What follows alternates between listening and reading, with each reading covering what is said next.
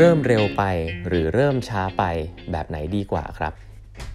สวัสดีครับท่านผู้ฟังทุกท่านยินดีต้อนรับเข้าสู่8บรรทัดครึ่งพอดแคสต์สาระดีๆสำหรับคนทำงานที่ไม่ค่อยมีเวลาเช่นคุณนะครับ อยู่กับผมต้องกวีวุฒิเจ้าของเพจ8บรรทัดครึ่งครับครั้งนี้เป็น EP ที่ 864 แล้วนะครับ ที่เรามาพูดคุยกันนะฮะวันนี้นะครับอยากจะขอเล่าถึงคำถามหนึ่งนะครับ ซึ่งจริงเป็นคำถามที่ดีมากเลยนะครับ ของท่านผู้ฟังที่ถามเข้ามานะครับถามกันเข้ามาว่า เวลาเราจะทำอะไรใหม่ ๆ สักอย่างในองค์กรเนี่ยบางทีมันก็จะเกิดความกลัวนะฮะอันอย่างหนึ่งคือกลัวนะครับนี่คือความกลัวของ management ครับเวลาทำอะไรสักอย่างเนี่ยก็จะบอกว่าเเราทำเร็วไปหรือเปล่านะฮะอันนี้คือมันมันทำแล้วมันยังไม่มีใครทำเลยนะ เราทำลงไปแล้วมันจะเวิร์กหรือเปล่านะฮะตลาดมันมาหรือยังตลาดพร้อมหรือยังอะไรแบบนี้นะครับอันนี้คืออย่างแรกก็คืออทำดีหรือเปล่า เพราะมันเร็วเกินไปแต่อันหนึ่งก็คือ โอ้ยเราอยากทำจังเลยอันนี้ แต่ว่าโอ้โหมีคู่แข่งเยอะมากเลยอะแล้วทำไมเราเราจะทำแล้วเราจะชนะหรออะสองคำถามนี้เป็นคำถามที่คอน FLICT กันเองมากๆนะครับ เพราะว่าหลาย ๆ ครั้งเนี่ย อันนี้คือเรื่อง critical thinking ร้อยเปอร์เซ็นต์เลยนะฮะ คือทั้งสองคำถามเนี่ยถูกต้องหมดเลยครับ ที่จะถามในเชิงลอจิกนะครับ แต่เป็นคำถามของแบบถามผมเป็นคำถามของผู้แพ้ครับ คือ loser มาก เพราะว่ามันมันมันแสดงความเป็นว่าเราเนี่ยมีไอเดียใหม่ ๆ เข้ามาที่จะเป็นคนแรกเนี่ย เราก็กลัวว่ามันจะไม่ work ครับ แต่พอว่ามีไอเดียที่มีคนทำอยู่บ้าง หรือว่าอาจจะเยอะแล้วเนี่ย เราก็จะบอกว่าคู่แข่งเยอะเราจะจะไปชนะยังไง ซึ่งมันยากทั้งคู่เลยครับ อันนี้เอาพูดงี้ก่อน เพราะฉะนั้นแล้ววันนี้อยากจะมาแยกให้ฟังอย่างนี้ครับ คือถ้าคุณเป็นองค์กรแบบสตาร์ทอัพเนี่ย อันนี้ต้องบอกว่าสตาร์ทอัพเนี่ยต้องสร้างของใหม่เนาะ คุณต้องเป็นเบอร์หนึ่งเสมอนะ หรือว่าคุณต้องเป็นอะไรที่มันใหม่กว่าองค์กรใหญ่นะครับ อาจจะไปแข่งกับสตาร์ทอัพเล็ก ๆ ได้นะ แต่คุณเห็นว่าคุณทำได้ดีกว่า แต่มันต้องไม่ crowded มากนะ มันต้องไม่แบบคนเยอะนะครับ แต่หลาย ๆ ครั้งเนี่ย ถ้าคุณทำอะไรที่มันแบบเหมือนคนอื่นเนี่ย สตาร์ทอัพไม่น่ารอดนะ เพราะว่า resource คุณน้อยกว่าคนอื่นนะครับ นี่คือ logic ก่อนresource คุณน้อยกว่าคนอื่นนะครับ เพราะฉะนั้นคุณต้องไปทำของใหม่ คุณทำของเดิมเนี่ย ยังไงคุณ base คุณ base ของเดิมไงคุณก็แพ้องค์กรใหญ่อะแต่เพราะฉะนั้นสตาร์ทอัพเนี่ยจะต้องเสี่ยงกับการที่แบบเราทำอะไรที่มัน มองไปข้างหน้านะครับไปข้างหน้าจริงๆนะครับแต่ถ้าแบบข้างหน้าเกินไปมากก็อาจจะจะพังก็เป็นไปได้นะครับ แต่ว่าอย่างน้อยมันต้องอยู่ข้างหน้าอันนั้นคือ no choice นะครับแต่พอพูดถึงองค์กรใหญ่เนี่ยผมจะบอกว่า คือคุณสามารถมันจะมีอยู่ 2 ประเด็นนะฮะประเด็นแรกก็คือว่า ถ้าคุณทำอะไรเร็วเกินไปนะครับ แบบเขาบอกว่า อันนี้อ๋ออันนี้เริ่มบอกไป อันนี้มาจากหนังสือ Only the Paranoid Survive นะครับ ซึ่งเป็นหนังสือที่คลาสสิกมากนะครับ เขียนโดยแอนดี้กรอฟนะครับ chairman ของ Intel นะครับ ที่ปลุกปั้นให้ Intel เนี่ยรอดตายมาได้นะ เป็นหนังสือคลาสสิกนะ ผมยังอยากอยากให้ทุกคนลองไปอ่านดูนะครับ ใครที่สนใจเรื่องของ management เป็นเขียนมาตั้งแต่ปี 1996 นะแอนดี้กรอฟบอกงี้ครับ เพราะแอนดี้กรอฟทำงานที่องค์กรใหญ่ เขาเป็นคนที่ทำให้ Intel เนี่ยเปลี่ยนจากการทำไอตัว memory นะครับ RAM อะไรพวกเนี้ย มาเป็นตัว microprocessor Intel Inside นะครับ ซึ่งก็ทำให้ Intel เติบโต แล้วก็รอดตายมาได้ only the paranoid survive หมายถึงอะไร เขาบอกว่าคนเนี่ยถ้าเป็นผู้บริหารเนี่ยนะครับ ถ้าเรา act เร็วเกินอ่า act เร็วเกินไป คือเราเห็นแล้วเราเราทำก่อน แต่มันไม่เป็นอย่างที่เราคาดหวังนะครับหลาย ๆ ครั้งนะเราทำไปก่อน ไม่มีใครเคยทำแต่เรารู้สึกว่าเราอยากจะลองดูนะครับนี่คือองค์กรใหญ่ ถ้าคุณมีนิสัยแบบนี้เนี่ย ที่ไม่ใช่เป็นเหมือนกับผู้บริหารที่ถามว่าใครทำหรือยังมีใครทำหรือยังตลอดเวลาเนี่ยคุณจะส่วนใหญ่แล้วเวลาคุณทำแล้วมันไม่เวิร์กสมมติว่ามันไม่เวิร์กเนี่ยองค์กรคุณอาจจะยังอยู่ใน stage ที่แข็งแรงอยู่ เพราะว่าองค์กรใหญ่เนี่ยส่วนใหญ่มีความแข็งแรงอยู่แล้วนะฮะถ้าคุณลองทำอะไรที่ยังไม่มีใครเคยทำแล้วคุณ apply คอนเซปต์ของพวก lean startup หรือพวกอะไรที่ทุกวันนี้เราคุยกันเนี่ยคือทำยังไม่ต้องใหญ่มากทดลองทำดู ซึ่งการทดลองขององค์กรใหญ่อาจจะใหญ่กว่าสตาร์ทอัพได้เยอะนะครับถ้าทำแล้วมันไม่เวิร์กคือทำแล้วมันเร็วเกินไป you act too early เขาบอกคำนี้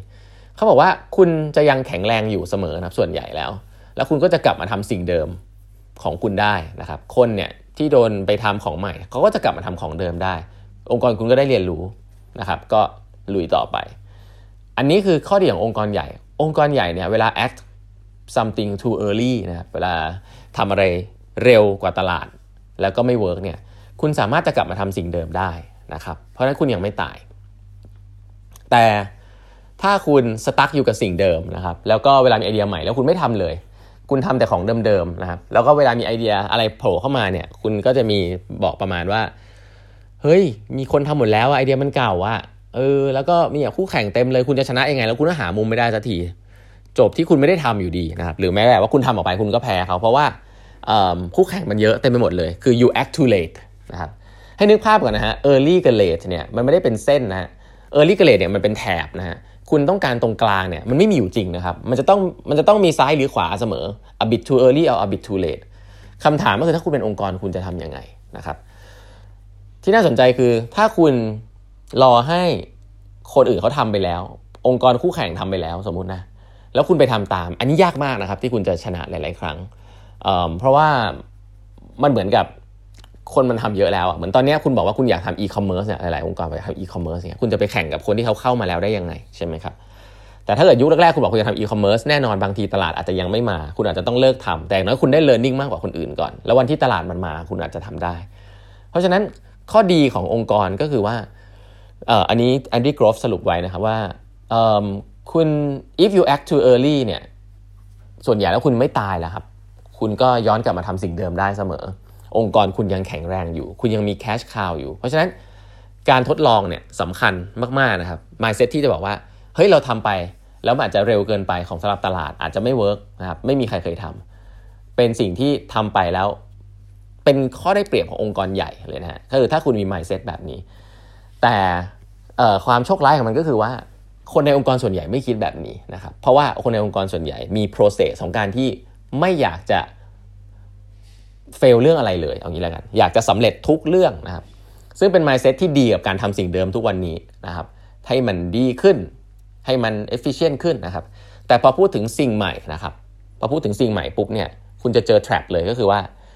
เฮ้ยเราเฟลไม่ได้เฟลเล็กๆเราก็เฟลไม่ได้นะครับเราเราเฟลไปเราเสียหน้าเรา KPI ไม่มีอะไรเงี้ยสไตล์บูโรแครตในองค์กรเนี่ยหรือว่าหน้าค่าตาในองค์กรแครงแคเรียเนี่ยมันก็ทำให้คนเนี่ยแม้แต่การ act too early ซึ่งจริงเป็น benefit ที่ควรจะทำขององค์กรใหญ่เนี่ยกลับไม่ทำนะครับ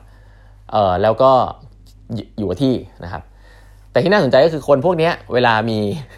act act early ก็ไม่ act ใช่ไหมฮะแต่ว่าเวลามีคนเสนอไอเดียที่เป็นไอเดียปัจจุบัน เขาก็จะบอกว่าโอ้ยไอเดียไม่ใหม่เลยนะฮะมีคนทำอยู่แล้วคุณมาเสนอผมได้ยังไง ผู้บริหารเยอะมากเป็นอย่างนี้ฮะคือ trap อยู่ในตอสตัวเองนะครับ เพื่อที่จะอยู่กับที่ฮะซึ่งสิ่งนี้ไม่ผิดนะครับ ถ้าเกิดองค์กรไม่พุชฮะเพราะว่าถ้าเกิดผู้บริหารไม่เขาเรียกว่าอะไรไม่ได้รับการพุชว่าต้องไปทำสิ่งใหม่หรือองค์กรมันจะเป็น burning platform เนี่ยบางทีก็อยู่กับที่ครับ นั่นคือสาเหตุที่ว่าหลาย ๆ องค์กรใหญ่เนี่ย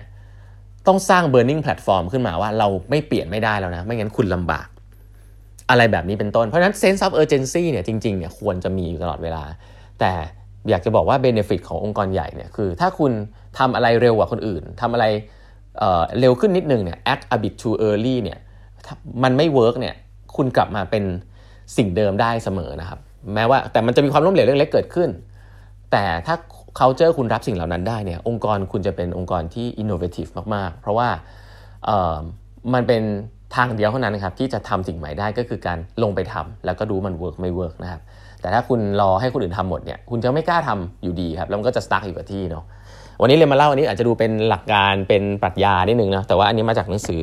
Only the Paranoid Survive นะครับเพราะว่าผมเปิดเปิดดูแล้วผมรู้สึกว่าคอนเซปต์เนี้ยเป็นคอนเซปต์ที่น่าสนใจแล้วก็นำมาปรับใช้องค์กรใหญ่ได้ในหลาย ๆ ที่เลยนะครับ ก็ฝากกันไว้ฮะ วันนี้เวลาหมดแล้วนะครับ ฝากกด subscribe แปดบรรทัดครึ่ง podcast YouTube channel แล้วก็ Facebook page ของแปดบรรทัดครึ่ง แล้วก็ Line OA ด้วยนะฮะเครื่องหมาย at แล้วก็ eight half ครับ e i g h t h a l f นะฮะ ส่งสาระดีๆให้ทุกวันเลยนะฮะ วันนี้เวลาหมดแล้วครับพบกันพรุ่งนี้ครับ สวัสดีครับ